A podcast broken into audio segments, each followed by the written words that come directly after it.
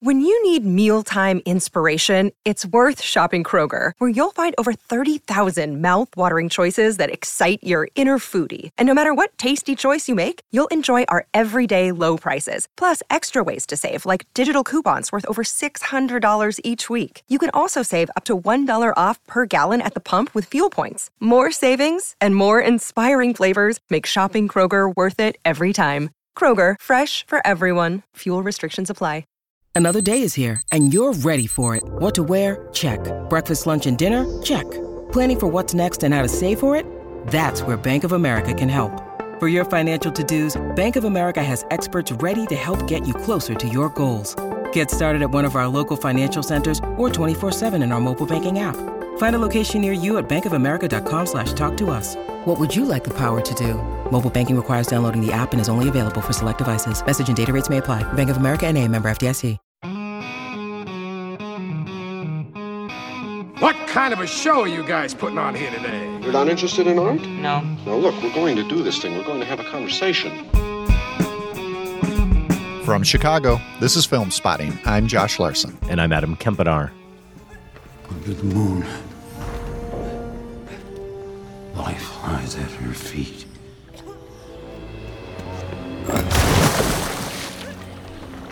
Water displacement. Get in the pool!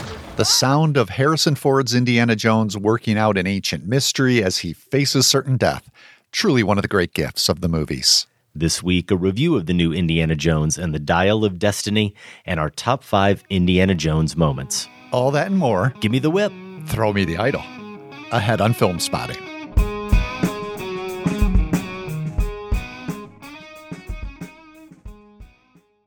Welcome to Filmspotting and welcome back. Josh, I'm considering the possibility that one of your top five Indiana Jones moments will just be video of you and your daughter cruising down the Amazon, calmly discussing the river's flora and fauna.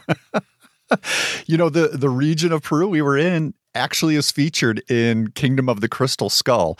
But really? despite that, despite that, I am not going with the giant ant scene on my top five list, Adam. I went a different direction. I am all out of Fitzcarraldo jokes, so Yes. we're just going to move on past your trip. I'm very happy to hear that you had a great time. This week, we do have a review of the new Dial of Destiny. Spoilers, we both liked it. We've also got some Harrison Ford poll results. Are you Team Indy or Team Han? We have a decisive answer there, Josh. And we have a new poll that asks you to save only part of the Mission Impossible franchise. Speaking of impossible missions, we gave ourselves the task of selecting only five favorite moments from five films, the five films that make up the Indiana Jones franchise.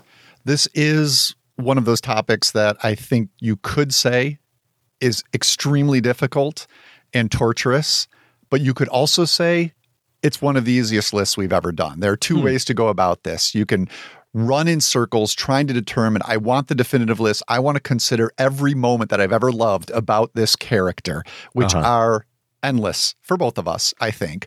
Or you just say, you know what? the first five that come to mind, those are the ones for as many times as I've seen these movies. Those are the ones that have to be the top five because they're the ones that are lodged there. Why make it difficult? Why argue with myself?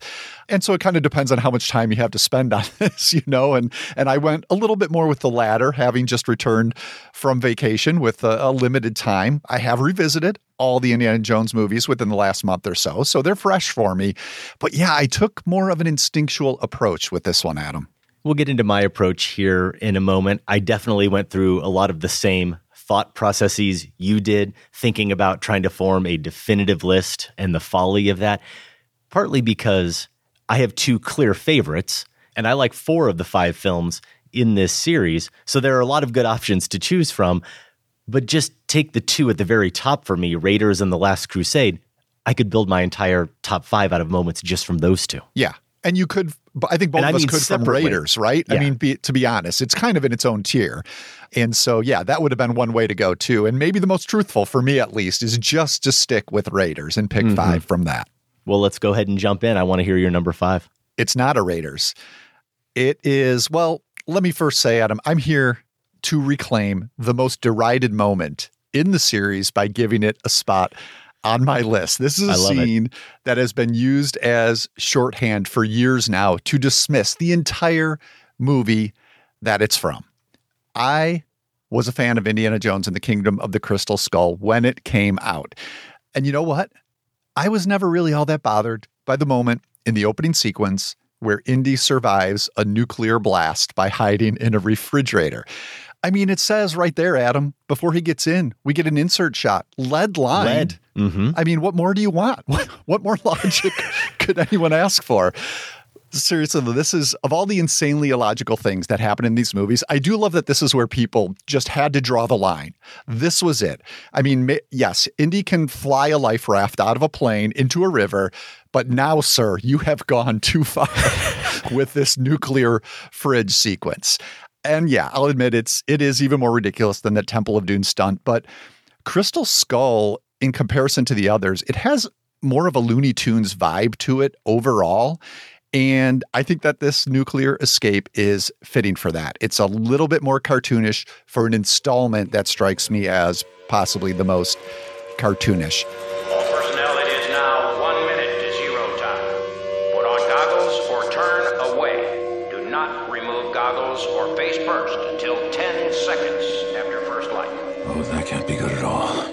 I also think that, uh, you know, the saved by the fridge moment does still speak to Indy's character, believable or not. How much of his survival across these movies depends on dumb luck? I mean, yes, he's talented. He can think on his feet. He knows how to use the props, the circumstances around him. But quite a bit, it's just dumb luck. This is luck of the dumbest kind. I love it. So my number five Indiana Jones moment is saved by the fridge. nuking the fridge.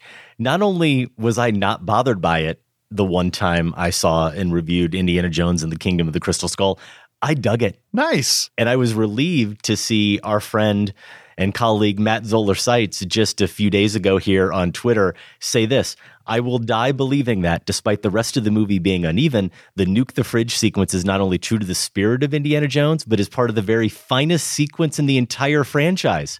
There you go. With an iconic image of Indy defying Armageddon. So he may like the sequence even more than us to rate it that highly, maybe a little more down on the movie, but when Matt's on our side, we're in good company. Hey, there's three of us. We're set. We're good. I liked it so much that I had determined really early this was going to make my list. I had it at number five. Then I found out that you were also going to put it at number five. That gave me a chance to rethink things a little bit and try to solve not only a little bit of a redundancy problem, but I had another issue with my list. And that is the way I came at this was trying to think about the elements for me that are essential and elemental to what makes Indiana Jones and these movies so great. And all of my choices fit nicely into a certain category. I couldn't really figure out how to fit Nuke the Fridge into that scheme. It's the I dumb also- luck. It's what I yeah, said. maybe it's the dumb luck. You're right. but I think there's something even more important that was lacking from my list, my original version, and that is romance. I don't think you can do this top five without acknowledging the contributions of Karen Allen, Absolutely. the chemistry between her and Ford, the characterization of Marion as brought to the screen, as presented by Spielberg and as written by Lucas and Kasdan and Koepp and everyone else who has a writing credit on these movies. And in my desperation to find the perfect scene and to try to also find a way to get Crystal Skull on here, Tom Kuzmarskis in Chicago came to my rescue, like Indiana Jones. Josh, he wrote this. Although Raiders of the Lost Ark is my favorite Indiana Jones movie and is far and away the best of the five films, I wanted to highlight my favorite moment from the imperfect fourth picture, Kingdom of the Crystal Skull. It comes shortly after Indy is reunited with Marion. Marion, Indy, and Mutt are in a truck trying to escape their captors, and Marion accuses Indiana of having affairs with other women over the years. I'm sure I wasn't the only one to go on with my life. There must have been plenty of women for you over the years. There were a few, but they all had the same problem. Yeah, what's that? They weren't you, honey. Tom notes the score swelling with the sound of Marion's theme, and that the camera then swings back to Marion, who has the biggest smile on her face Meanwhile, Indy slips through the hole in the roof. It is such a great movie moment, funny and romantic. It combines well timed cuts and camera movements with terrific acting and one of John Williams' most beautiful pieces of music. Crystal Skull has other great moments. Indy putting on his hat at the start of the film, the fantastic shadow on shadow work when Indy is being interrogated by the Russians in their tent, a swarm of giant ants consuming a Russian soldier. But as I said, the above is my favorite moment because it's about my hero, Indiana Jones, bearing his heart to his one true love, then heading out for more adventure. Rewatching this scene today, Josh, it's only about 25 seconds long. I can't oversell how much fun this little exchange is. The rhythm of it. Ford delivers that last line They weren't you, honey. He punctuates it by tossing the switchblade that he was using on the roof. He tosses it back to Mutt. Mutt catches it, slides back over by Marion. The camera just pans a little bit with him to the left. So now it's a two shot. And that two shot reveals Marion's radiant, smiling face. I think this scene plays great if you're just listening to the audio, just because of the line delivery and the Williams score. But of course, what really makes it a great scene is that last little bit. It's Marion's reaction. Indy, he doesn't wait to see that reaction. He knows it's a good line and he's busy. He's got things to get to. There's no clunky kind of shot, reverse shot reaction. It's just about that little element of surprise. Spielberg making it feel as if the camera is revealing something to us, that we're discovering something there rather than it being thrust upon us. And no matter how angry she ever gets with him, they have an undeniable connection, including an undeniable physical one. And she can't resist him, especially when he charms her like that. She's smiling like a junior high girl finding out that the cutest boy in school likes her. They're jaded and cynical. They've got all this baggage, but they also express their feelings for each other. And I think we might get to this a little bit more as we get through our list. They express their feelings for each other in ways that are really playful and actually childlike and innocent. So great to have Karen Allen back for Crystal Skull. It is absolutely one of the reasons why I was a big fan of that movie. And you're right about romance. That is a crucial element to his character, so much so that I have a moment like that, possibly involving Karen Allen a little higher on my list. But for my number four, I'm going to go with the most recent film. I'm going to go with Dial of Destiny. And it's a sequence that is. It involves Indiana Jones, but it also involves Helena, this new character played by Phoebe Waller Bridge, Indiana Jones's goddaughter. Now, it's not a huge spoiler, but there is something of a reveal here in my pick, which is Helena's illegal artifacts auction. So if you haven't seen Dial of Destiny yet, maybe maybe hit that 30 second button once or twice. I'll give you a moment here to do that and probably just tease what we already have that I really like Dial of Destiny. Good enough that there were a couple of moments, as a matter of fact, I did consider for this list, but I did land on Helena's illegal artifacts auction. So this comes about midway through Dial, and Phoebe Waller Bridges' character, she's presented as a PhD student in archaeology. That's what she tells Indy.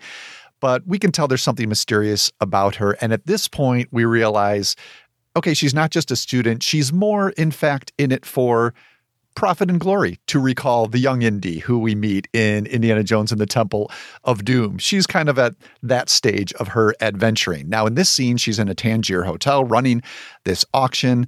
It includes the item of the title that Indiana Jones is after as well. And they're both in this room with a bunch of unsavory types. Indy busts in to try and retrieve that dial. Then the movie's main bad guy, played by Mads Mikkelsen, he's a Nazi scientist. He also arrives with his goons to claim it.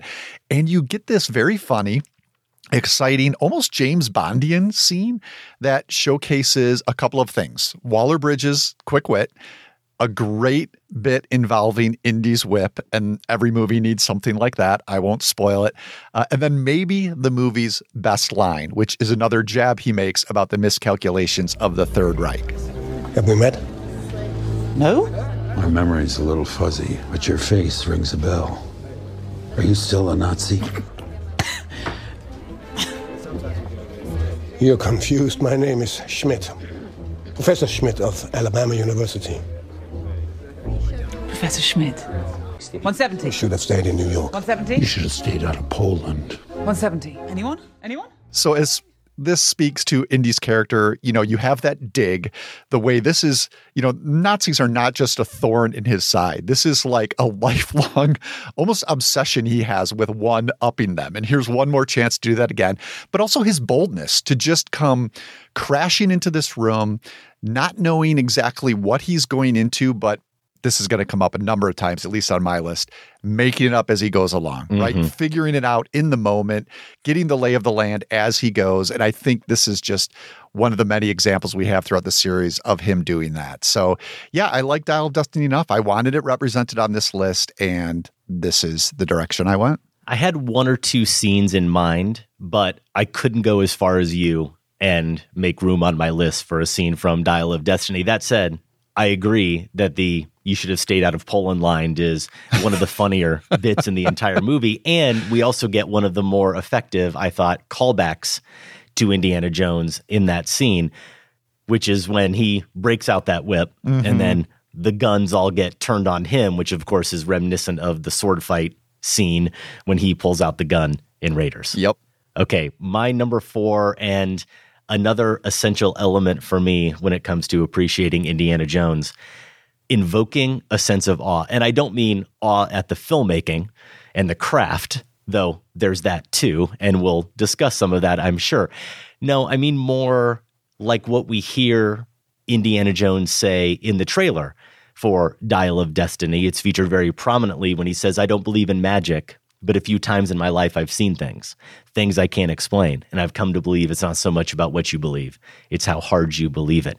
So these supernatural elements and this conflict over what you feel or what you want to believe is true versus what you can actually see and verify. He says it at one point in Dial of Destiny. He's talking to Baz, the Toby Jones character, who's a professor, or at this point, when he says it, maybe a former professor at Oxford, and he believes something to be true. And he says, without the evidence, it's not science. And as we get to my pick, supernatural, if there's going to be some really strict, didactic folks out there when it comes to the semantics, I'll point out that supernatural might not be the right word to describe my choice. And that choice is the map room at dawn from Raiders of the Lost Ark. This is where he's got the the staff of Ra, which he knows he needs to use to determine the exact location of the Ark. And Indy and Sallah find that the Nazis they're digging in the wrong spot. They go and find the right spot, and then he uses that medallion on the staff to actually discover the Well of Souls. That's where the Ark is. Back to the semantics supernatural might be the wrong word because there's actually something very natural and scientific about the whole thing. Everything that we see Indy do, the code, if you will, that we see him unlock, it's all based on an understanding of astronomy and math so that when you place the staff in a certain place at a certain time of day, that that location is revealed. But it's still awesome. And I, I don't mean awesome like the way we all overuse it, like the burrito I had for lunch today. I mean, I mean something that you you feel humbled in the face of. And it has to be revealed to you that there's a process to it. There's a harnessing and merging of human knowledge and intellect and the celestial, which I feel like is the whole series in a nutshell. I also love this map room scene because there's no dialogue. It's a little over four minutes long. And even before Indy goes down into the hole, they're doing a little pantomime for anyone who might be watching, acting like, oh, what's this? We're not up to anything. Don't mind us. Nothing to see here. It's completely silent, the whole sequence, save for John Williams' score and then the sound effect we get, if I recall correctly, when the, the beam of light comes in. And that score, this is, I mean, the score is great always in Raiders and throughout these films, but especially here. So good here. Oh, it it just captures that sense of mystery and that sense of awe.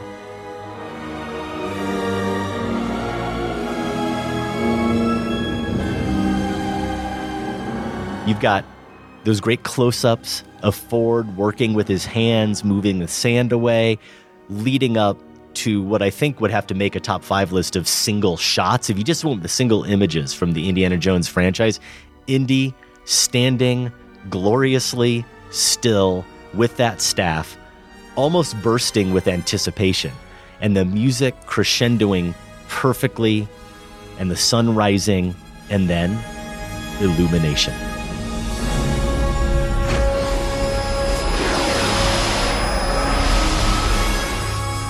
That beam of light emanating from the staff that does reveal, that does illuminate the ark's actual location. And that close up we then get following that of Indy's face and the glow from the light is is magic and the whole thing is movie magic for me. This might be Spielberg's best moment in the Indiana Jones franchise. And I say that having a pick that's coming up from Raiders that I had on my top five Spielberg scenes a number of years ago. So maybe I missed it back then. I have something more action oriented. And maybe we think of that with Spielberg and these films is the action genius that he is. We'll probably touch on that when we talk about Dial of Destiny because it has a new director in James Mangold. But man, I can't imagine Mangold doing this. You know, I, I think no. a, a, little a little teaser. It's not Spielbergian, but I find the action to be clean and competent and exciting in Dial of Destiny. It's in the same ballpark. But would anyone but the guy who managed light so well in Close Encounters of the Third Kind and patience as well in that mm-hmm. movie and ET and in all his great movies. As you mentioned, this scene goes on. It's it's not a quick moment, but it doesn't use any dialogue. It just uses small bits of motion and light and the music, as you mentioned, to create everything you described so masterfully. It makes me think it is Spielberg at his best. I just can't think of another filmmaker who would make this work as well as it does. All right, my number three. Here's my romance pick, and it's the only one I could go with if I was just choosing one. Where Doesn't It Hurt? From Raiders of the Lost Ark. Ah, ah, wait, I don't need any help. You do. Not the man I knew ten years ago. It's not the years, It's the mileage. You said it well at the beginning, Adam. Uh, I include her. I was I was lucky to not only have Harrison Ford in my two favorite childhood series, Star Wars and Indiana Jones, but to have actresses up to sparring and sparking with him wonderfully in both. Carrie Fisher in Star Wars, of course, and then Karen Allen as Marion Ravenwood. Uh, and so I wanted to honor Marion really with this scene. There are many to pick from in Raiders of the Lost Ark in particular with her, but this one obviously involves uh, Indy as well. So it is Where Doesn't It Hurt? Please, I don't need a nurse. I just want to sleep. He's such a baby. Marion, leave me. What is this here? Go away. Yes. It hurts. Ow. Well, God damn it, Indy, where doesn't it hurt? Here.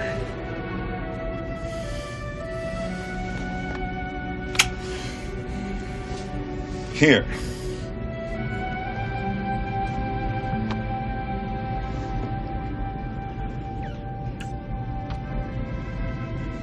This is too bad. What I like about this moment is that Marion is not in awe of Indy. She's teasing him here, right? It's mm-hmm. that give and take that you were talking about and How that playfulness. The playfulness. How about when she looks at them both in, in that mirror? She's regarding his bloodied, battered body, and she says, "You're not the man I knew ten years ago." You know, there's there's something both admiring but teasing about it, and and of course he gets the great response. The it's not the years, honey, it's the mileage. I do love that this starts in acrimony. Her her yelling at him. The line is delivered. She yells, "Where doesn't it hurt?" She's angry there, and then we slowly slide into tenderness. Watching this again, it actually reminded me of that moment in The Lady Eve, which we discussed in our Barbara Stanwyck marathon, where Stanwyck uses a combination of coercion and seduction to to turn Henry Fonda into putty in her arms. Mm-hmm. Uh, I think this is there's obviously more relationship at work here in this sequence, but something about the dynamic brought that to mind. Anyway, I also like how this scene ends with that nice little comic touch where he falls asleep, right? How much better is that than the generic, cliched, discreet pan away to the window as they continue kissing, right? That's that's what we would normally get. But no, instead, uh, a little comic touch that's also it's rooted in character, right? She says out loud, "We never get a break, do we?" And it captures this relationship as something of an unrequited romance for both of them for reasons that are beyond their control. So, so many elements going on here. And of course, we're going to mention Williams again, all backed by that lovely, quieter motif from his score, which is titled, of course, Marion's Theme.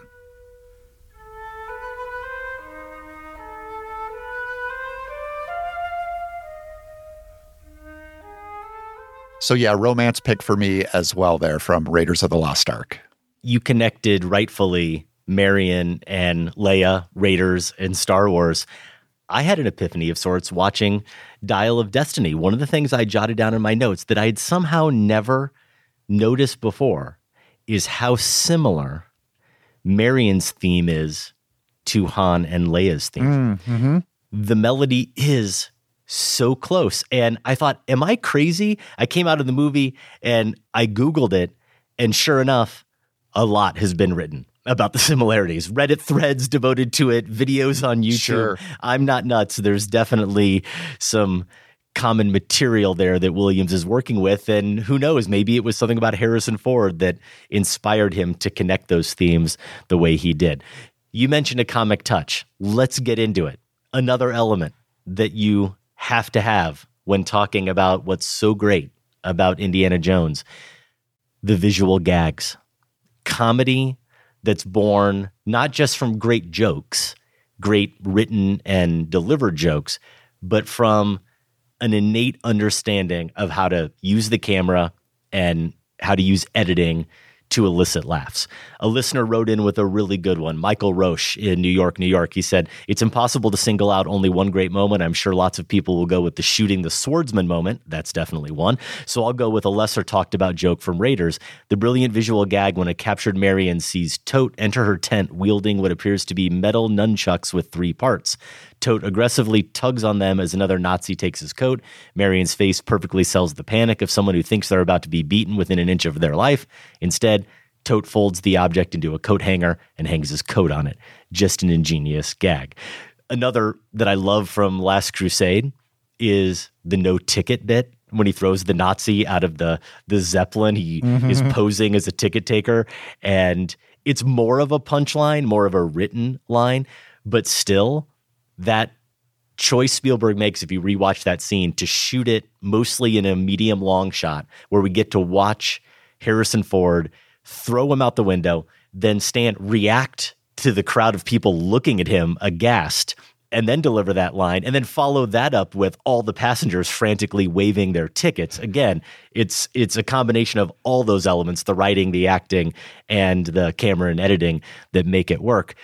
My scene is from Indiana Jones and the Last Crusade.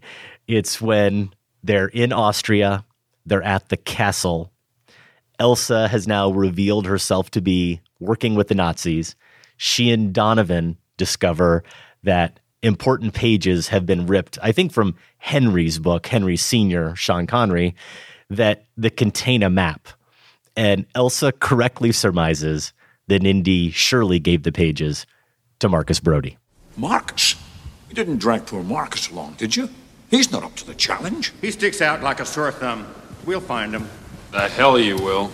here again the the rhythm of it all the editing the camera choices and the conviction of ford's performance all setting up a big laugh we hear as the kind of prelude to it we hear donovan say that he'll stick out like a sore thumb and we'll find him that's all in this this kind of wide shot that shows all the players in the space and it stays on that shot as indy gets going He's got a two day head start on you, which is more than he needs. Spielberg then cuts to the other side so that we can see Indy's face in full. He's staring down Donovan and he fiercely explains the alleged sophistication and elusiveness of Marcus Brody. Brody's got friends in every town and village from here to the Sudan. He speaks a dozen languages, knows every local custom. He'll blend in, disappear. You'll never see him again. With any luck, he's got the grail already. The camera tracks forward on Ford as he's speaking, which of course makes it all the more commanding and emphatic, stopping precisely as he delivers the last line. And we even get a little bit of a low angle close up for full effect, really just maximizing that sense of command. It's a great performance. And of course, I mean Ford, but I really mean here Indy's performance. That's what it is, selling Brody's virtues. It's actually kind of fun to go back and watch it knowing that it's a performance, having seen the movie, of course, multiple times, and just watch Connery's face reacting as Henry Jones to this nonsense that his son is spewing and kind of trying to keep it together and not contradict him. But he's delivering this performance. And I think it's even possible, Josh, that maybe by the end of it, he's convinced his father that Brody is more slippery than he originally gave him credit for. Or maybe Brody has honed his skills since the last time they saw each other. And the perfect beat at the end, it holds just the right amount of time after that last line to poor lost Marcus. Uh, does anyone here speak English? Or even ancient Greek? Uh, water, no, thank you, sir. Does anyone here speak English or even ancient Greek? I love that. like you think he's going to find try. someone that, that speaks ancient Greek. It's a great laugh line, but it's all set up by the writing, the performance, and of course, the camera work and that that cut.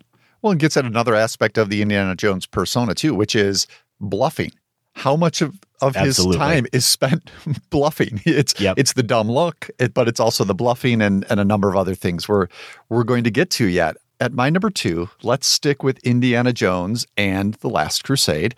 I'm picking the motorcycle escape. This is a solid action scene, but for me, it mostly works because of the nonverbal interplay between Harrison Ford and Sean Connery during all the chaos that's going on here. So Professor Henry Jones is riding in the sidecar, Indy's driving the motorcycle, and his dad is mostly annoyed at the Nazis on their tail. He's so grumpy he outgrumps Harrison Ford, which is is really something here. Indiana, meanwhile, is I would say devoting 60% of his energy to keeping them alive and 40% trying to impress and prove himself to his father.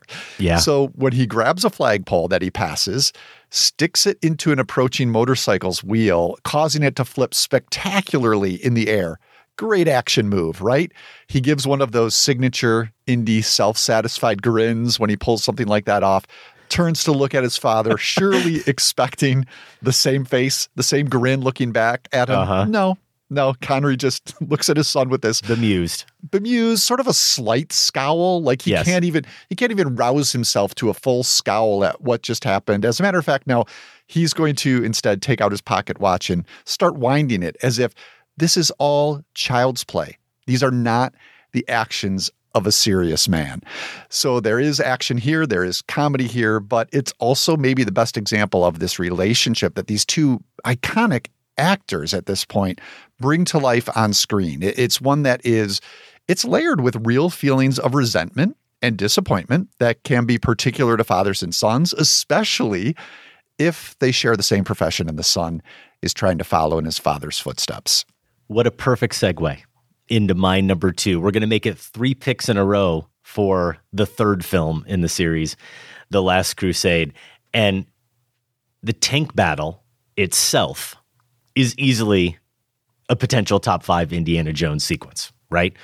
But for me, it's all about the payoff and how, amidst all the action and the humor we've talked about, these films manage to deliver some genuine emotion. And I think Last Crusade and Dial of Destiny probably lead the way in that category. But this, for me, falls under the heading of, for lack of a better phrase, real emotion. But also, I think it's crucial, you said it, to talking about Spielberg when we approach this list.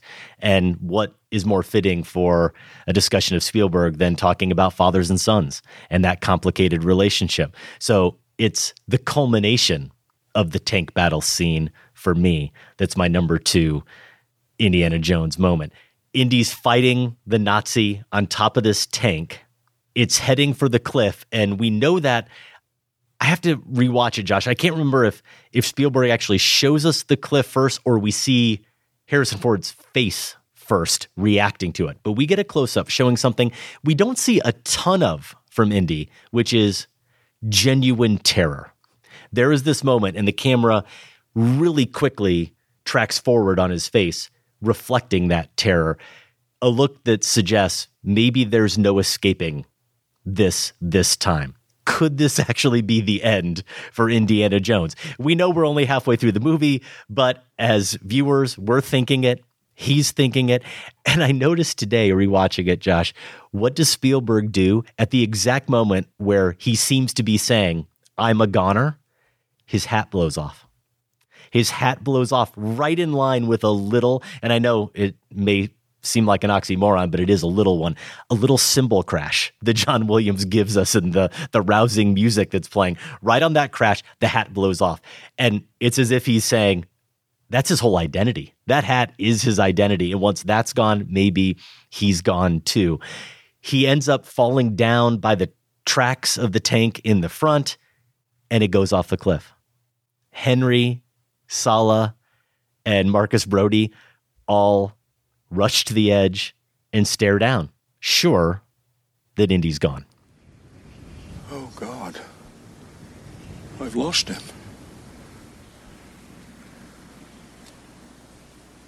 And I never told him anything. I just wasn't ready, Marcus. Five minutes would have been enough. I don't care how many times I see it or the fact that I know that in a second Indiana Jones is going to come crawling back up over the ledge. But Connery's delivery of those lines, I've lost him and I haven't told him anything. I just wasn't ready. Whew, that is that is a very real lament that all too many fathers and sons experience and express at some point. Ironically, that's the point. They express it when it's when it's too late. And yes, of course, that happens with lots of other types of relationships and different dynamics as well. But fathers and sons aren't usually the best about expressing anything. and we get that great delivery from Connery, that emotional delivery Indy then does manage to survive. We see him, the audience sees him before the men do. We see that he's still alive. He comes back over the ledge. And this is another great visual gag. Amidst all this, the humor of it three men staring over the cliff, Indy completely banged up, completely dazed, standing between the men, wondering what they're looking at wondering why they're solemnly staring down at the wreckage. And what really clinches it, what totally sells it, Josh, what sells the gag, is then Ford leaning forward. It really is another moment of pure silent comedy type performance. And yet, it's also real pathos, as I said at the same time. I thought I'd lost you, boy. I thought you had too, sir.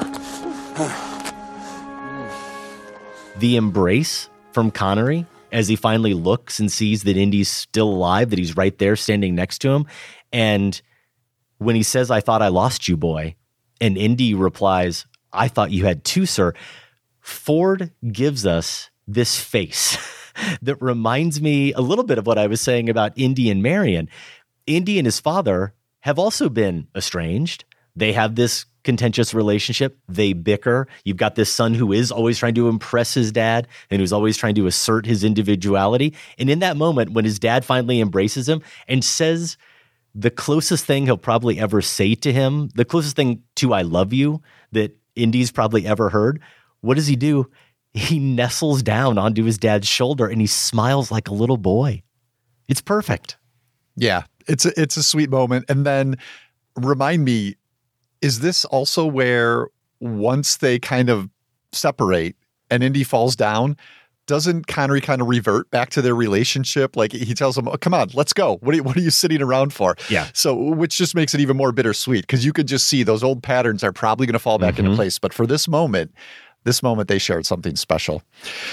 All right, so I've touched on every movie so far in the franchise for my list except Temple of Doom. Did I save it for my number one? No. No. No, I did not. Sorry, no Temple, chance. Sorry, Temple of Doom fans. Maybe I'll give it a nod in, in honorable mentions, but I'm going back to what was the number five choice on my top five Spielberg scenes list in 2011, and it is taking over the truck from Raiders of the Lost Ark. This is the ultimate I'm making this up as I go moment, which to me is the defining quality of all the series' best action sequences. We never know what's going to come next. because our hero doesn't know what's going to come next. This is not Indiana Jones is not the guy who gets the blueprint of the facility six months in advance and assembles a team of crack thieves to put together a plan. He's the guy who wakes up that morning and busts in. That's how he works. That's what's so thrilling about him.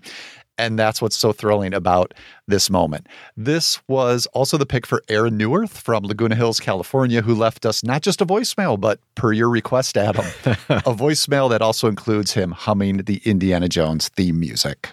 Hey, Filmspotting. This is Aaron Neuwirth out in Laguna Hills, California. And when asked the favorite moment of the Indiana Jones series, there's certainly plenty of options to choose from, but I always have to go back to Raiders of the Lost Ark, and even then, there's still a mountain of different options to choose from. But it is specifically the truck chase, and even more specifically, it's when Indiana Jones is basically thrown out of the window of the truck in the front and proceeds to have to climb his way back into the driver's seat, and that entails going underneath the mm-hmm. truck, being dragged, using the whip just in time to hold on for dear mm-hmm. life. All of this is captured so well, including mm-hmm. Harrison Ford's his basic tiredness and desperation to just maintain control of this truck. It's shot incredibly well thanks to you know the tricks of the trade, the use of Douglas Slocombe's wonderful cinematography to really capture the rough and tumbleness of it all, and just Spielberg's playfulness in making the action represent that mm-hmm. pulpiness that he and mm-hmm. Lucas were after, mm-hmm. while also making something exciting and great for the time that it came out, and to hold on as well as it has, and the you know as the classic it's become. So, yeah, the truck chasing Raiders and Indy just doing his best to hold on and get back in the truck and take the Ark away from those damn Nazis. Aaron describes it so well there. This is why Indiana Jones is an action masterpiece. This this series is an example of that. It's not only that it's expertly, inventively choreographed and executed action, mostly by Spielberg, a master of the craft, but it's always action as character. It's Indiana Jones who is usually very tired, always very desperate, yet indefatigable at the same time. He's improvisational. He's vulnerable. He's funny. How about the moment here when he and the Nazi share a chuckle about the villager who falls onto the truck? Uh, and mostly, Indiana Jones, he's just surviving by making it up as he goes along. So I, I do think we'd have to sit down and do this as an official list. But in the midst of this right now, I feel like Indiana Jones might be cinema's best action hero. And for me, this is maybe his defining scene, taking over the truck in Raiders of the Lost Ark. I think you're probably right. And yet, I'm going to see that scene and I'm going to give you another one from Raiders of the Lost Ark at number one. Again, perfect transition into my pick, Josh. And that fifth element for me, even though we've talked about it really with all of our choices, just the embodiment of thrilling filmmaking slash storytelling. As you said, action is character, perfectly executed cinema. That's what we get at the very beginning of Raiders of the Lost Ark, the Hovitos escape. That is my number one. Others refer to it as Temple Run, and of course, it does remind you very much of the the game that later came out called Temple Run. But it is its own wonderful mini drama with action and suspense and good guys and bad guys and twists and turns. And it is our introduction to Indiana Jones. We really get a sense of everything about his character just by watching him in this scene. We get the iconic give me the whip, throw me the idol, no time to argue. And of course, the giant boulder sequence. That's all there and wonderful, and a reason why this is my number one. But when I sat down and just went on instinct like you, Josh, and I thought about, okay, someone says Indiana Jones. What do you think about? What images pop immediately to mind? And I kept coming back to this sequence but a particular part of it and a particular image and a choice by Spielberg. So this is after Belloq has taken the idol, Indy has escaped the Hovitos. They're chasing after him. We get all those dashes through the jungle. We cut to a plane on the water and a guy fishing. We don't know who he is or his connection to Indy. I don't believe that's set up at all in this sequence, but we don't need to. It's understood that Indy is running towards this guy, that this guy is on his side, and that's his way out. Another little fun touch to amp up the energy and the suspense of it all, Jock happens to be catching a fish when we Mm-hmm. see him. We see him sitting there, but then he catches a fish. So he's kind of preoccupied when Indy arrives on the scene and he kind of hesitates. Yeah, he's torn. When, when, when Indy actually yells at him, what is he supposed to do? Drop his fish? But we cut back from Jock to Indy, and this is the image. You can probably see it in your head, plain as day. For a second, we just see the jungle, it's empty. And then Indy emerges over the hill. Incredible Just him. wide shot. Oh, and a few beats later, emerging behind him, first a few and then a lot of angry Hovitos. Indy is now running as fast as he can. Dust and cobwebs are are blowing off of him. There's so many obvious ways you could have staged that chase scene, cross-cutting between the chasee and the chasers, which we get a little bit of leading up to that shot of the plane. You also could have just used that wide shot that we eventually get of Indy running with everyone behind him. But Spielberg just knows how to draw out the tension, to give you really arresting and interesting compositions. And again, I think there's this sense of revealing information to the audience, revealing something through the cam work that engages you as an audience member so you know, even just on a subconscious level, you're not watching just another chase scene. Seeing Indy, then seeing the proximity of the Hovitos to him, then seeing the size of the group trying to kill him. It builds and builds and builds. And for me, that image, as he's saying, Jock, start the engine, as he emerges on the horizon, that that was indelible. Start the engine! Get it up! One of those sequences I, you know, is in my mind beat for beat, every cut, just the number of times I saw it and when I first saw it. And incidentally, also, Adam, that supposed to be taking place in Peru. That's exactly how B and I left our trip. We had we had screwed up some of our animal counting science Uh-huh. reports, so the scientists got really mad. They chased us. We had to jump on a plane and take off. We barely made it. Thrilling, daring. I expect nothing less from a Larsen vacation. Those are our top five Indiana Jones moments. We would love to hear your picks. Email us, feedback at filmspotting.net. I'm going to confess that I put so much energy into coming up with these five that I don't have much in the way of honorable mentions. I have a couple I want to throw out. Do you have any others that you want to make sure get a little love before we move on, Josh? I mean, Temple of Doom does deserve some recognition. I Mhm. think it is, as I've said recently on the show, mostly a miscalculation on Spielberg's part, but that doesn't mean there isn't a lot of craftsmanship in it.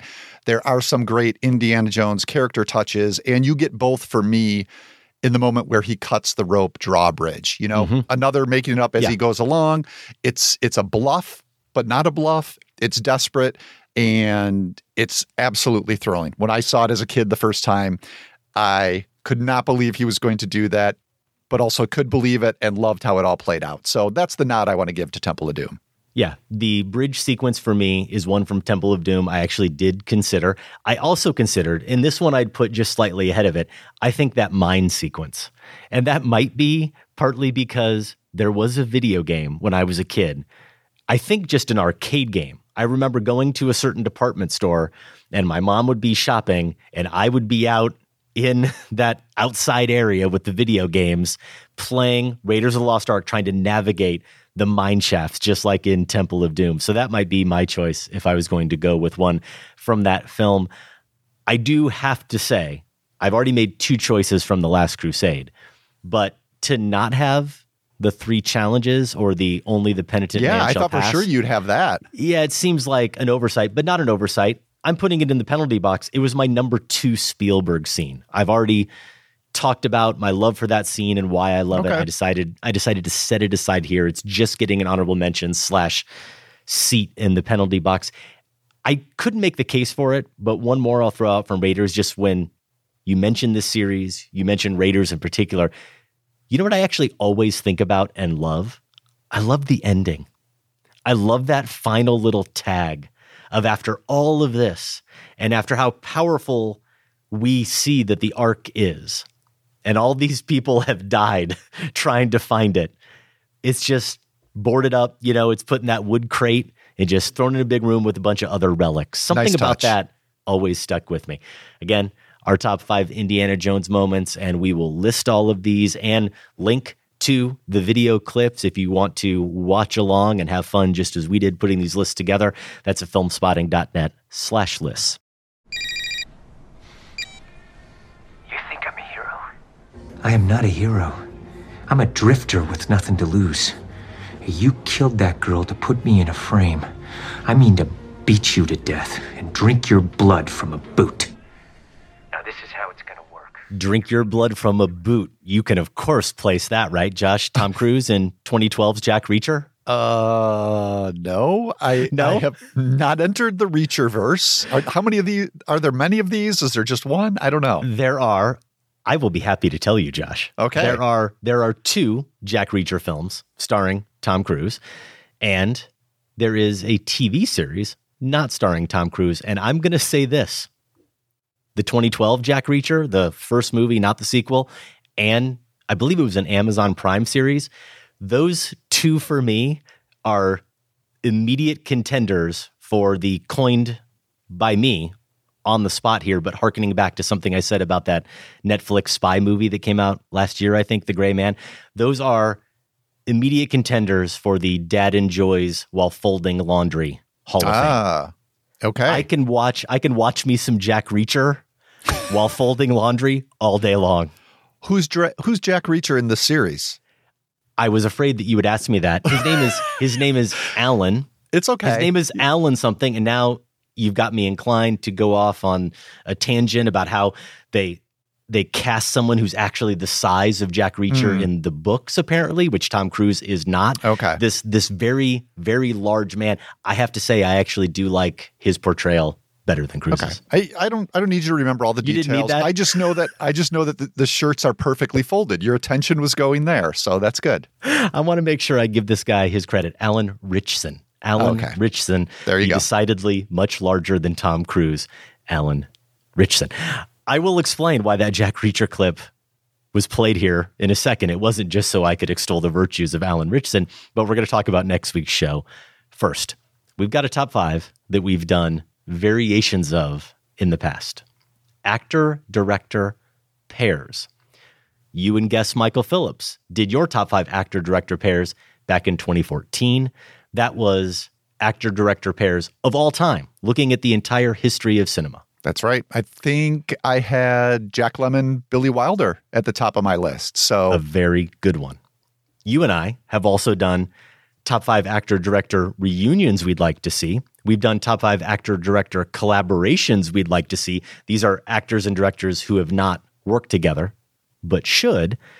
Both of those lists, for the record, more than a decade ago and maybe worth revisiting. But no, next week, we're revisiting our top five actor director pairs with a new spin. And this is something that I kind of came up with when blurbing the new Nicole Holofcener movie, You Hurt My Feelings, on Letterboxd.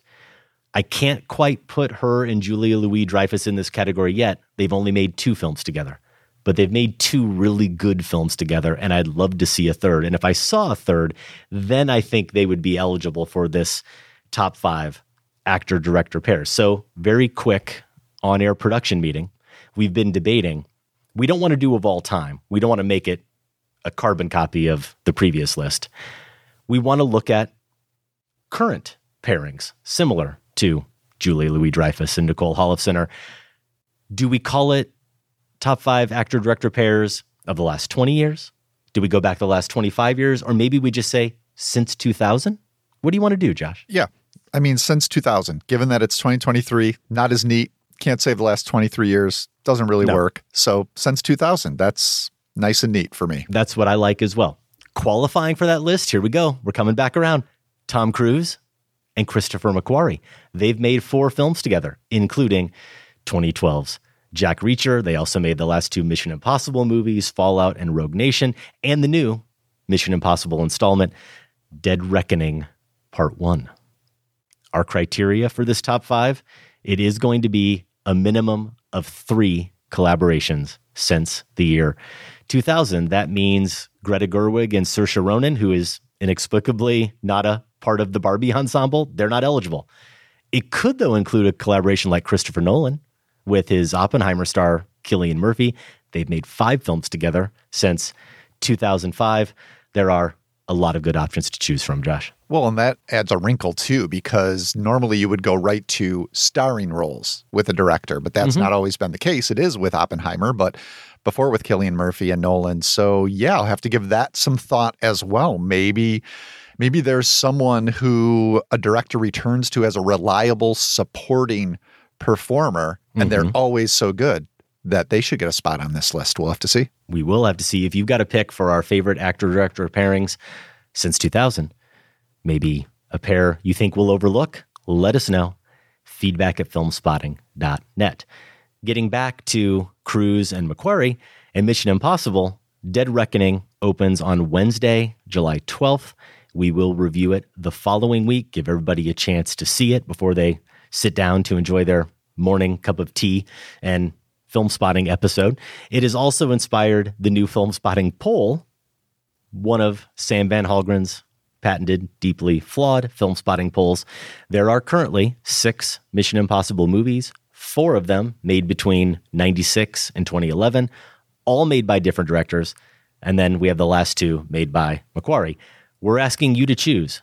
Keep the first four directed in order by De Palma, John Woo, J.J. Abrams, and Brad Bird? Or do you keep Rogue Nation and Fallout? It goes without saying, Incinerator applies. The ones you don't keep, you'll never see again. Oh man, I am behind on my Mission Impossible prep. So let me pull up the old Larsen on film machine here. And this is where star ratings are helpful.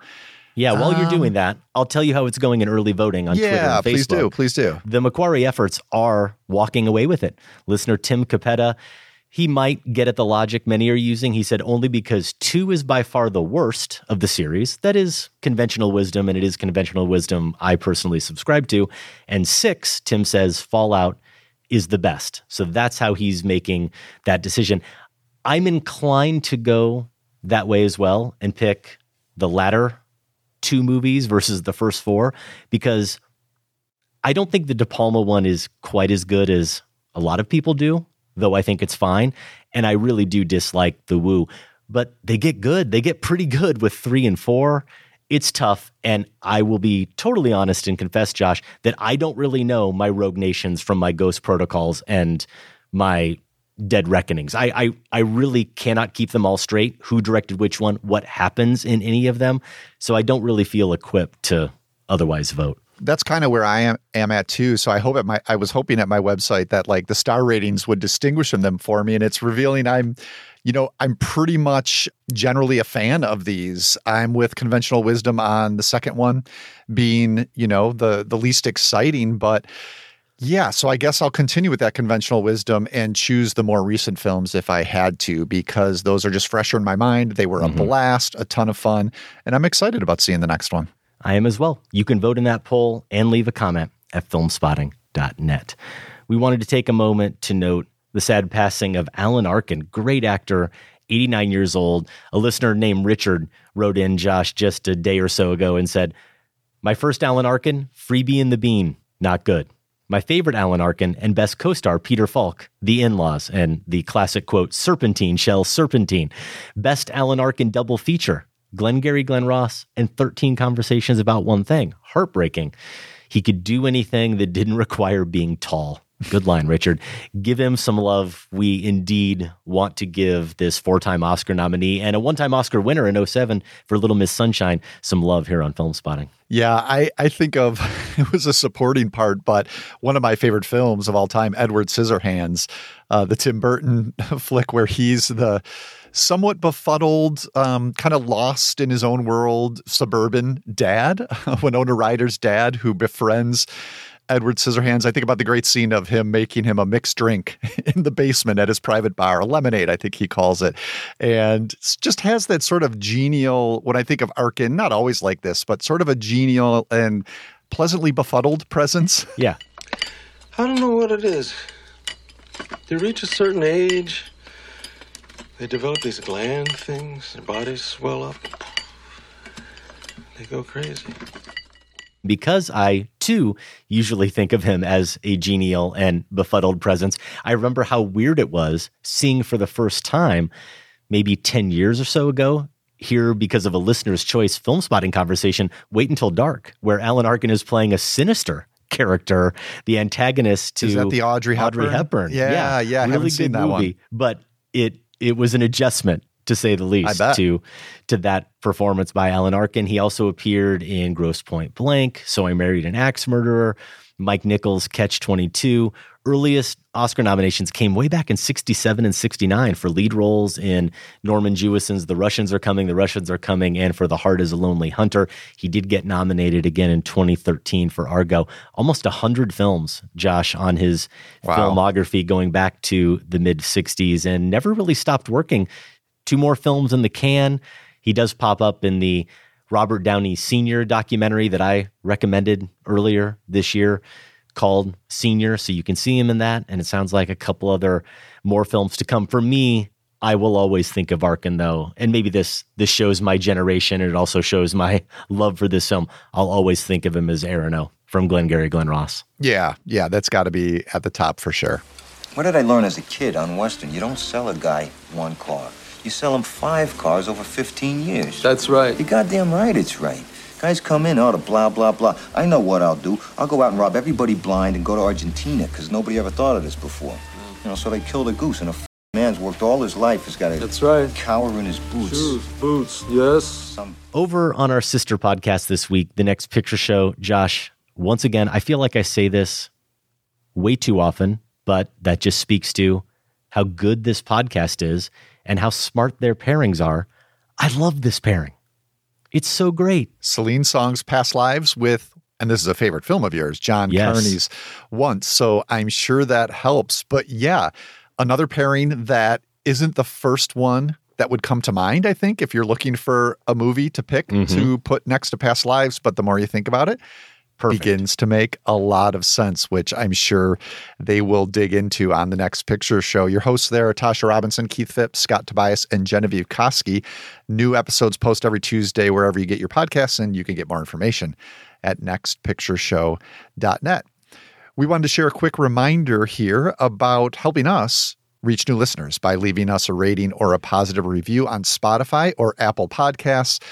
We want to thank Apple Podcast users Smelly Tavalis. What a name. See that? Uh, see what's going on there. So AJ good. Grossman and Leroy VP, who left some kind words for us this past week. The aforementioned Smelly wrote this What if Ned Flanders and Smithers from The Simpsons moved to Chicago and launched a film studies podcast? Here's Okay, your answer. Can, can we stop right there for a second?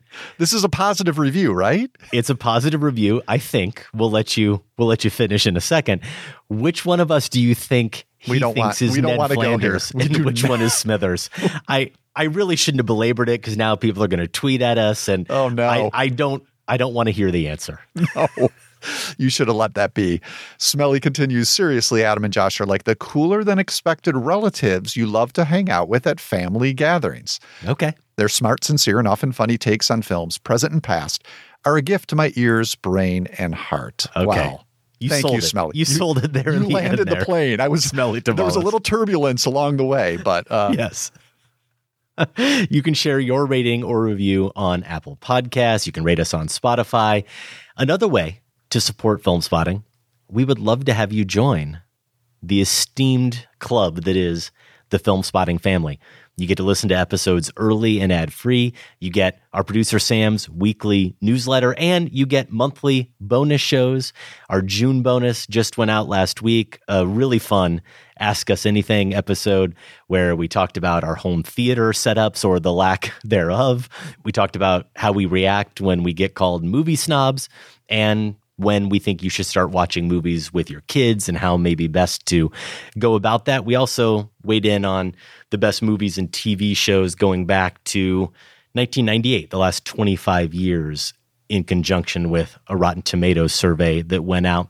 More bonus shows to come. You get a new one every month, plus access to the Filmspotting Archive, depending on your benefit tier. Please do join us there, filmspottingfamily.com. You've taken your chances, made your mistakes. And now a final triumph. Indy! Give him hell, Indiana Jones! We'll find out how much of a final triumph it was here in a moment. Some of the trailer for Indiana Jones and the Dial of Destiny setting up our poll results. A couple of weeks ago, we asked you essentially to determine once and for all Harrison Ford's defining screen persona. We only gave you two options because to give you any more, well, that would just be silly. Indy or Han, Josh? Yeah, and I think I said at one point where, when we were discussing this, I, I really wanted to wait till I saw Dial of Destiny. And not that I was all that torn about this, but we had seen how Han went out, and I Mhm. wanted to see at least, you know, in terms of the films and the series, how they chose to bid goodbye to Indiana Jones and if that affected my vote at all. Maybe we'll get into this. Yeah, I'd like to. In Can our we review. hold it? That's where I, I- want to start, actually. Okay, well, You're jumping ahead. I'll just say to for the point of this poll, yeah, just solidified for me how they handled it, a nice closure for this character, and makes it an easy vote to vote for Indy. Well, that's where listeners went as well. 69%. 69% going with Indiana Jones over Han Solo. J. Alfred Prufrog, there's another great name, wrote in As cool as Han Solo was, this is not a fair fight. The Star Wars saga was a series of ensemble films. Han was a big part, but he was just one of them. Leia was every bit as cool as Han, and certainly Luke, even when the movie gave her less agency and less to do, and Carrie Fisher played her with as much brio and moxie as Ford showed roguish charm. Yeah, but Josh Larsen never dressed up as Princess Leia when he was a kid. The Indiana Jones movies, as strong a supporting cast as they had in Karen Allen, John Rhys Davies, Denholm Elliott, Kiwei Kwan, Alison Doody, Sean Connery, and the rest were the Harrison Ford show. The only true competitors for our attention were the meticulously constructed set pieces that threatened Jones's life and limb, and the MacGuffin of the week that started the ball rolling, sometimes literally. As a child born in the 70s, both film series are permanently etched in my memory, but it is the character of Indiana Jones and Harrison Ford's performance as him that will forever stand out. We also heard from Jan McDaniel. I recall vividly my first theater experiences of both A New Hope and Raiders, both with full theaters soon after original release dates. I was in my early 20s and came to both films knowing little about them. Han Solo was written more or less as a stock character throughout the first trilogy, and Ford's acting style suggested a sort of going along with the joke feel. Very entertaining, but not actor studio stuff. As I watched Ford in Raiders, however, I was conscious at the time that I was seeing a latter day Bogart, skillfully imbuing an uber macho character with visceral emotional shifts that often didn't involve speaking. Example the saloon shot when Indy believes that Marion has died. Indy shows the actor Ford became. I like that wrinkle. I mean, we had been discussing this mostly in terms of character, not so much performance. Obviously, they're related, but I like thinking about it from this angle. Jeff Clark says, I have to go with the one who took the name of his childhood dog. He clearly has identity issues and needs our support. Good point, Jeff. Patrick Barton said, I know a lot of folks don't love the latter trilogy, but I thought Ford did an amazing job in his swan song in The Force Awakens. That combined with everything that came with the original trilogy tips the scales for me. Indy is great, but Han lives forever in my heart. Well, us solo disciples, we may have lost this poll, but I think Jared Sorensen gets to drop the mic here at the end. He writes simply, I know. Oh, I think your delivery, Adam, is what. what I knew really that was coming. it. I knew that was coming. well, speaking of deliveries and performances, let's get to Harrison Ford in The Dial of Destiny, which sets its Indiana Jones adventure in 1969. Despite taking place 25 years after the Second World War, we still managed to feature a plethora of Nazis. Jones and his estranged goddaughter, played by Phoebe Waller Bridge, locate a device that could change the course of history. They try to keep it out of the hands of Mads Mikkelsen's Dr. Jurgen Voller. So you beat me to the punch a little bit, but I'd love for you to expound on Harrison Ford as Indiana Jones as we see him in the Dial of Destiny. Now, a much older man, certainly well past his prime, but are we still perhaps seeing Harrison Ford in his prime as an actor? Boy, his commitment to the part Mm-hmm. was one of the most enjoyable things about this. He's kind of regarded, I think, as a grumpy off screen presence or persona. How accurate that is, I don't know. But it's certainly an element of the Indiana Jones persona and has been since Raiders. You know, he could be a, a, bit of a grumpy guy. That that was one of the amusing things about Crystal Skull is that was supposed to be the one in 2008 where he was the old guy, right? Mm-hmm. And it felt natural to me because he was kind of a bit of a grumpy old guy. Well, now we have him supposedly I think around 70. The character is here and grumpier than ever. Yet Ford isn't wearing that with any sort of resentment. There's an early teaching scene here where he gets so excited about the subject matter and so passionate about the the history that he's teaching. The students are not. I'll get to that yeah. in a minute. But he has that passion. And I think that is directly connected to the passion that Ford brings and the commitment to this part throughout the entire rest of the movie. He has it. That's crucial. You needed Ford's buy in for this to work. And I felt like it was there. Now, the movie is interested, and Ford is in on this as well, in doing something a little different. Where once we get to 69, there's a prologue set in World War II. That's where the de aging effects are put into effect. We can talk about how bothered we were or weren't by that. But once we get to 69 and we have the 70 something Ford, I just loved how much time the movie spent in demythologizing Mm-hmm. Indiana Jones. Okay. And so he wakes up. He's woken up in 69 by this Beatles music from a neighbor. He's in his dumpy apartment, and that makes him grumpier than ever. He's not wearing a shirt, forcing us to admit the age. This isn't a movie that's going to, you know, try to trick us that Harrison Ford isn't really that old. No, right. He's that old.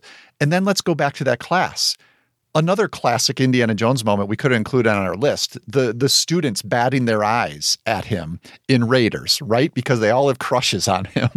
Here, they're all falling asleep. Yeah, and it's a clear echo of that, right? Those close-ups of the faces. Absolutely, no more no more fawning all over him. They they could not care less. The legend has gone away.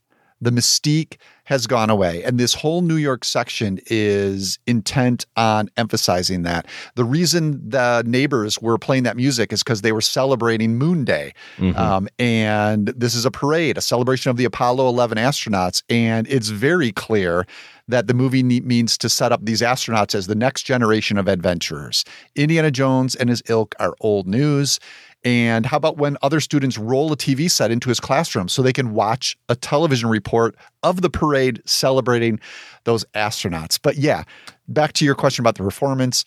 Indy isn't dead yet. And that's something we can sense not only in the narrative, but in the commitment and the acting that Ford brings to it. I voted for Han in the poll mostly out of nostalgia. He was the character I discovered and fell in love with and wanted to be first, while acknowledging here on the show that Indy was probably the richer set of performances, the richer character. Now, having seen Dial of Destiny twice, once with you at a screening and then once with my kids here this past weekend, I might I might have to go ahead and just revoke my choice and and make it Indiana Jones. I'm not I'm not going to suggest we undervalue Ford as an actor or what he brings to this character, but I do think we might take him for granted a little bit because that performance in Dial of Destiny, I think it's the film's greatest asset. Mm. And that that could be for better or worse. Because maybe you go to Indiana Jones movies for lots of other things, like the things we talked about in our top five. But it is that commitment.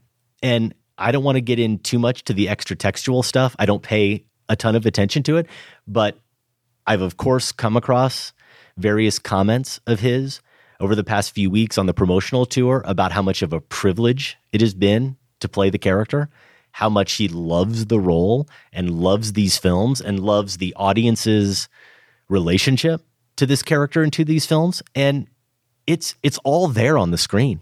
It's all right there on the screen. Indy, as you described, he's he's now a relic. He's he's like one of the relics that he used to chase down. But Ford, in terms of his acting, he isn't getting by on the smirks that he can still pull off. He's not getting by on just being grumpy and cantankerous. There are lots of nuances to this performance, and there isn't a moment of discovery or pain, and there's a fair amount of pain or wonder that that he doesn't deliver completely honestly in this movie. I almost want to say I was surprised by it, and yet that that is doing a disservice to how good Harrison Ford has been, not only in this series, but throughout his entire career. Well, and with Mangold, James Mangold taking over as director, you know, Ford somewhat becomes the auteur here.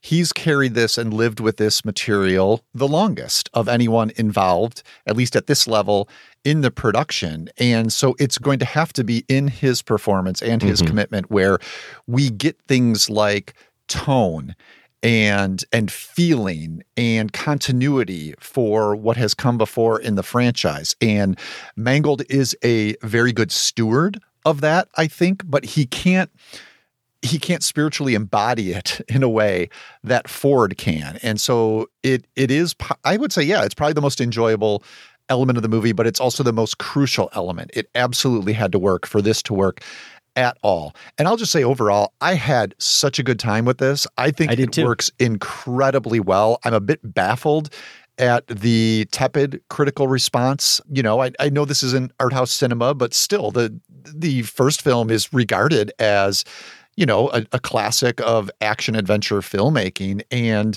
this is not in its league. I'm not saying that at all, but it is a very strong contribution, even in the action filmmaking. As I said in our top five, this isn't Spielberg at work here, but that whole opening sequence set back in World War II is pretty thrilling, cleanly cut, captured stuff. Again, in the tone, in the spirit of Indiana Jones, where chaos is thrown into the mix. Dumb luck comes into play. Bluffing comes into play. He has to pose as a Nazi soldier a number of Mhm. times, sometimes when he doesn't plan on it. So it's spur of the moment. I think it's all managed quite well. Maybe a little bit too much CGI for my taste, but that's that's kind of what you're going to get in almost any production at this level these days. So so yeah, just switching a little bit to the filmmaking here in Mangold. Um, I was I was happy with how he handled the task. I was too. Now you mentioned CGI, and let's spend a minute on it, and maybe nothing more than that. The de aging. Yeah. This movie opening in the past, the Nazis raiding a church and stealing all of these artifacts, extended opening sequence like you would expect from an Indiana Jones film. We've got a dilemma. You absolutely cannot cast someone else to play a younger Indiana Jones. No. There is no way to do that. So if you're going to go into the past in an Indiana Jones film, that means utilizing this de-aging technology. Here's the good part. It looks or looked to me shockingly good. And maybe that's more Harrison Ford magic, Josh. He's so damn naturally good looking that even an unnatural version of him somehow seems perfect. But I was aware of the technology being employed, even though, and I, I mean that not just because obviously I'm looking at a young Harrison Ford, but also in terms of a little bit, just a little bit of an uncanny valley effect. Yeah. It's But there. It was minor, certainly minor compared to something else like The Irishman, which is the only other one that comes to mind when I think about this technique. It's it's a lot better here. But that said, that doesn't mean you don't still have the same problem that we had with the de-aging in The Irishman, which is no matter how effectively you make Ford look younger, he's still moving and talking Yes, like someone who's almost 80 years old. The voice, especially. there is a completely different tone to his voice, especially when you think about how familiar it is to all of us who Mhm. have grown up on these films. Completely different tone to it. And his body, you can't help it. His body moves in a completely stilted manner that isn't the Harrison Ford or the Indiana Jones we recall from the past either. So you are you are immediately taken out of it as much as the technology is on its face, pun intended, on its face working pretty well. I think then that leads into what you're saying about the action. I'm with you. No, there's not an action sequence here that's on par with any of the action sequences we talked about in the previous films. And especially that sequence at the beginning, while I did like it, it doesn't have that same rhythm. It doesn't have that same pace and energy that some of the ones we talked about does. And I think part of it too is that it it's probably shot at night and shot in kind of that murky Mhm. sky to mask that digital effect, right? Being employed. So I understand why they're using it. Overall, work pretty well. Not the same experience, not not up to the level of the action experiences that we have been able to witness in the past. Totally fair. So quickly back to the de aging, similar experience to you. I think The Irishman is a good point of comparison.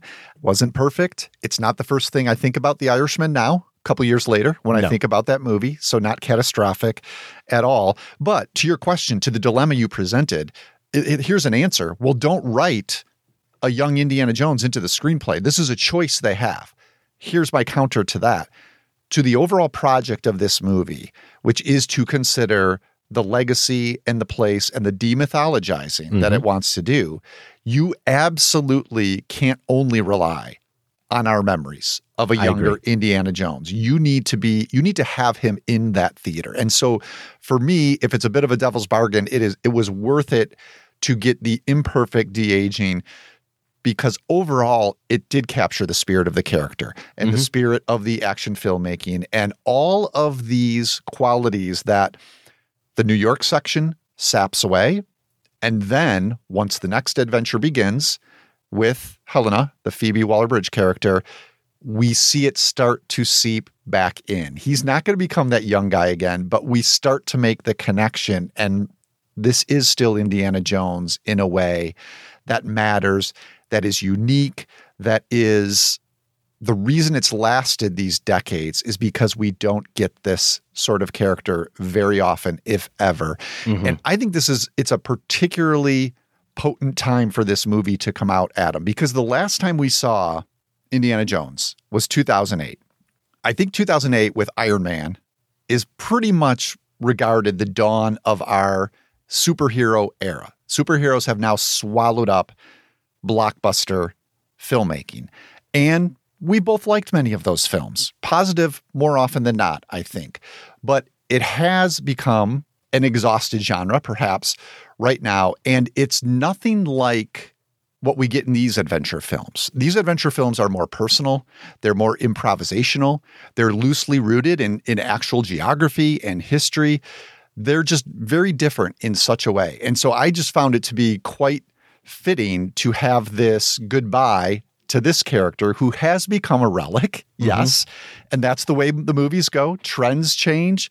Westerns used to rule, musicals used to rule, superheroes now rule. You know, it'll change in the next future. But I love that right now, you know, 15 years after the dawn of this superhero age, and 15 years since the last Indiana Jones movie, we're getting something that to me is allowing us to say goodbye to one of the more unique adventure characters in cinema. There's just something poetic about that, Mhm. which makes it especially important that it was done well, to my mind. without the movie getting consumed by any kind of meta meandering, I'm with you. I think it completely justifies itself. Dial poses the same question for its hero that it does for its audience. Does the world still need Indiana Jones?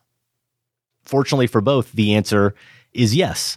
The answer is yes in the sense that I felt watching it that my time, my money, my energy, it was all worth it to give over that two hours plus to this film in the theater. But then the the journey of the character, it it's not Spider-Man across the Spider-Verse, right? Where it's a movie that's getting into canon and it's doing that very brilliantly. I touched on that. It's one of the aspects I loved about that film. But it's very aware of itself and very aware of the idea of narratives. And I don't think this movie goes too far down that rabbit hole. And yet it very much understands who this character and who this performer is now. And it's not trying to recapture any of the old magic as much as it does pay tribute in some ways with certain references and homages to the previous films.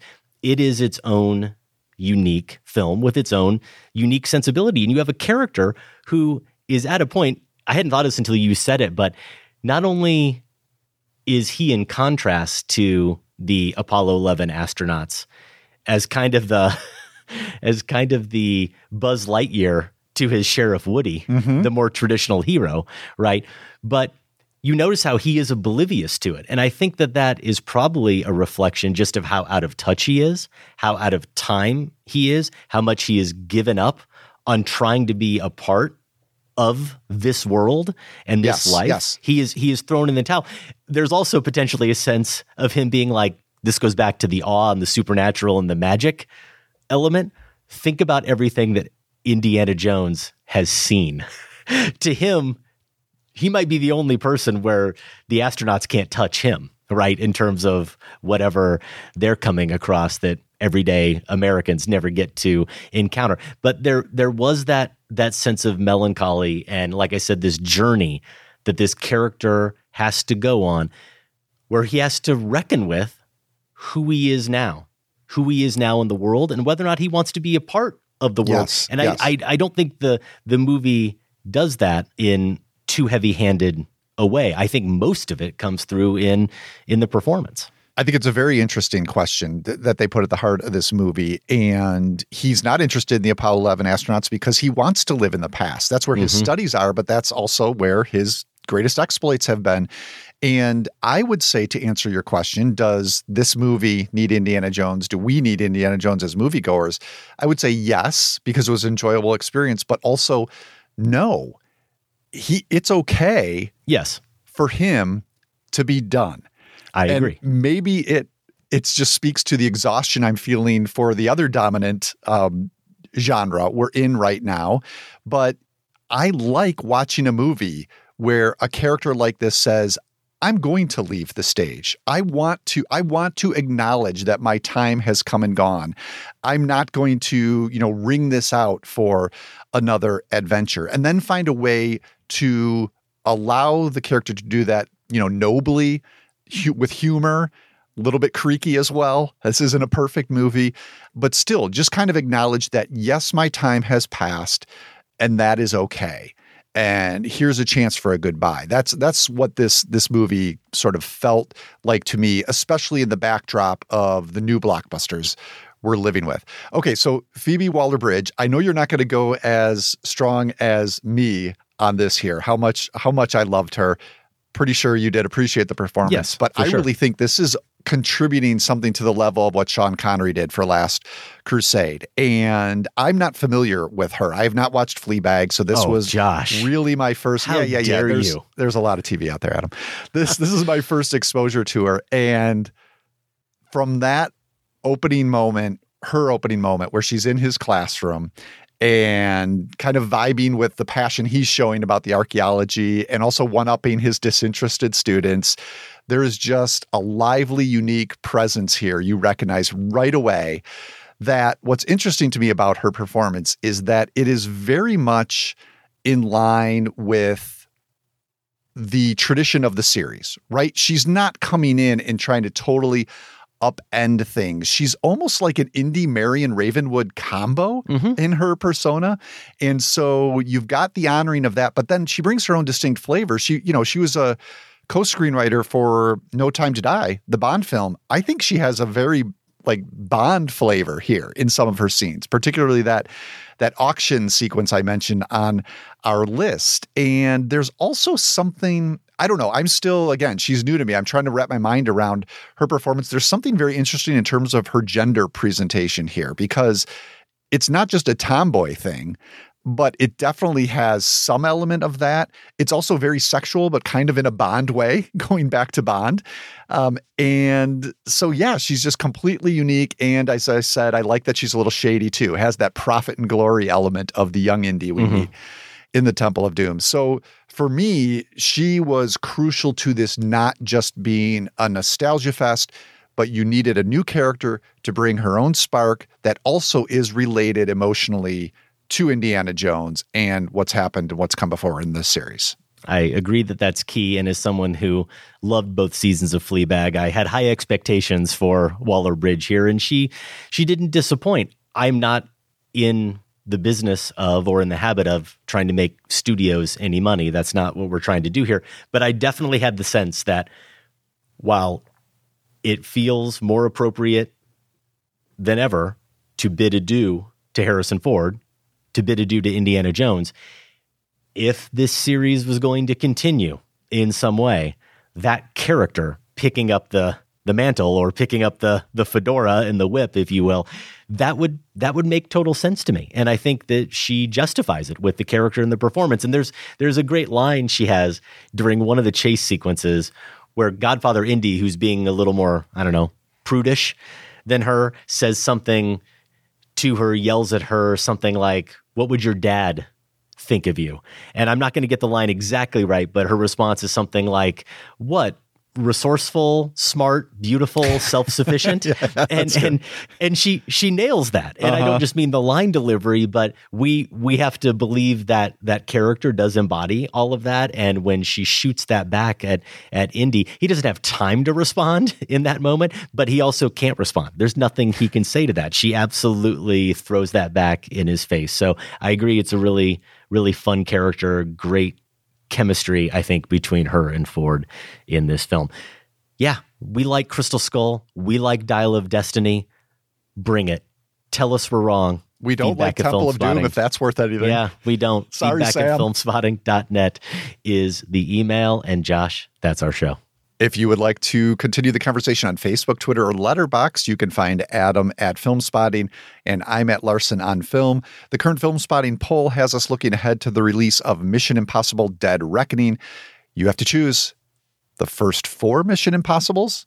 They come from four different directors, or would you rather have the most recent two, which have both been directed by Christopher McQuarrie? For show t-shirts or other merch, go to filmspotting.net slash shop. Filmspotting is listener supported. Join the Filmspotting family at filmspottingfamily.com for as little as $5 a month. You get to listen to the show early and ad free, plus the weekly newsletter and our monthly bonus shows. You may have access to the archive as well over something like 11, 1200 episodes all total between past bonus episodes and other content we've delivered over the years. You can find that infamous Sacred Cow discussion of Raiders of the Lost Ark with Michael Phillips, where he plays Belloq Oh, to boy. our Indy.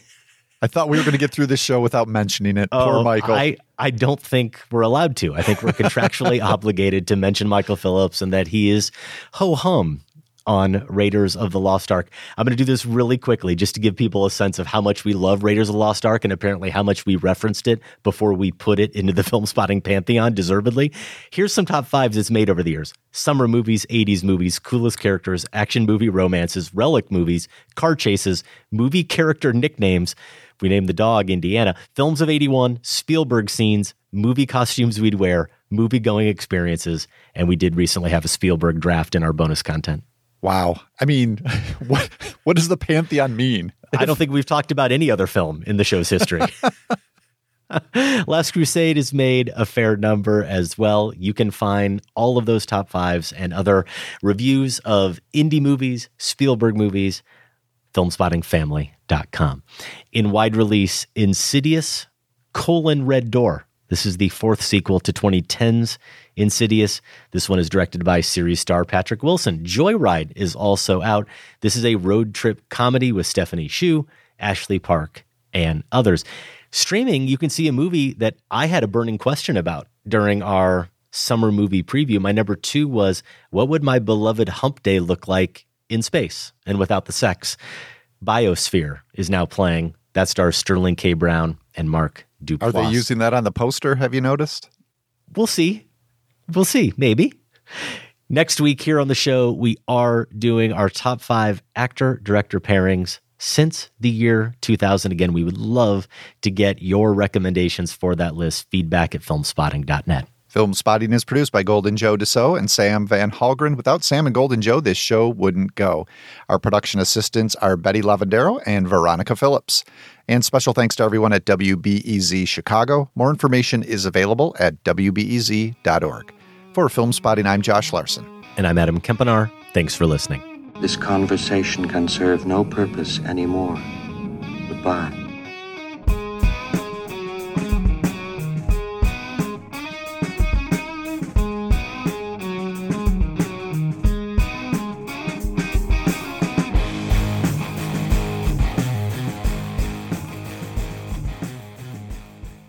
Filmspotting is listener supported. Join the Filmspotting family at filmspottingfamily.com and get access to ad free episodes, monthly bonus shows, our weekly newsletter, and for the first time, all in one place, the entire Filmspotting archive going back to 2005. That's at filmspottingfamily.com.